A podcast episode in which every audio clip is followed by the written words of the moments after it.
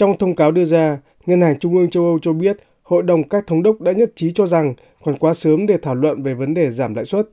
Đây cũng là lần thứ ba Ngân hàng Trung ương châu Âu quyết định không điều chỉnh các mức lãi suất chủ đạo đang ở mức cao kỷ lục, dao động từ 4 cho đến 4,75%, được áp dụng kể từ tháng 9 năm 2023.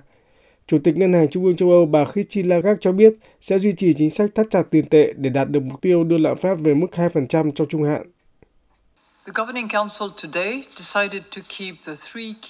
Hội đồng các thống đốc đã quyết định giữ nguyên ba mức lãi suất chủ đạo. Chúng tôi muốn chắc chắn rằng lạm phát sẽ trở về mức mục tiêu 2% trong trung hạn. Dựa trên các đánh giá, chúng tôi cho rằng các mức lãi suất cao hiện nay sẽ được duy trì đủ lâu cần thiết và là yếu tố quan trọng góp phần đạt được mục tiêu trên.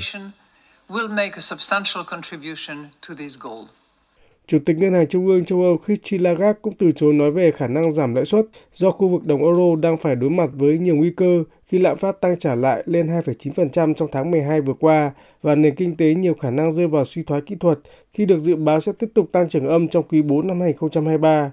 Người đứng đầu Ngân hàng Trung ương châu Âu đặc biệt nhấn mạnh hai yếu tố có thể khiến lạm phát tăng trở lại trong khu vực đồng euro là các biến động chính trị tại Trung Đông, nhất là hoạt động tấn công các tàu thương mại đi qua biển đỏ của lực lượng Houthi tại Yemen và chính sách tăng tiền lương được thực hiện tại nhiều quốc gia thành viên khu vực đồng euro. Ngân hàng Trung ương châu Âu sẽ chờ các số liệu đánh giá cụ thể về mức lạm phát và khả năng kháng cự của nền kinh tế khu vực đồng euro được công bố vào tháng 4 hoặc tháng 5 tới trước khi có thể điều chỉnh lãi suất. Nhân dịp này, Chủ tịch Ngân hàng Trung ương châu Âu cũng xác nhận kế hoạch sẽ cắt giảm trung bình 7,5 tỷ euro mỗi tháng trong nửa cuối năm 2024 đối với các khoản tái đầu tư được thực hiện theo chương trình thu mua tài sản khẩn cấp trong đại dịch. Trước khi chấm dứt chương trình này vào cuối năm nay,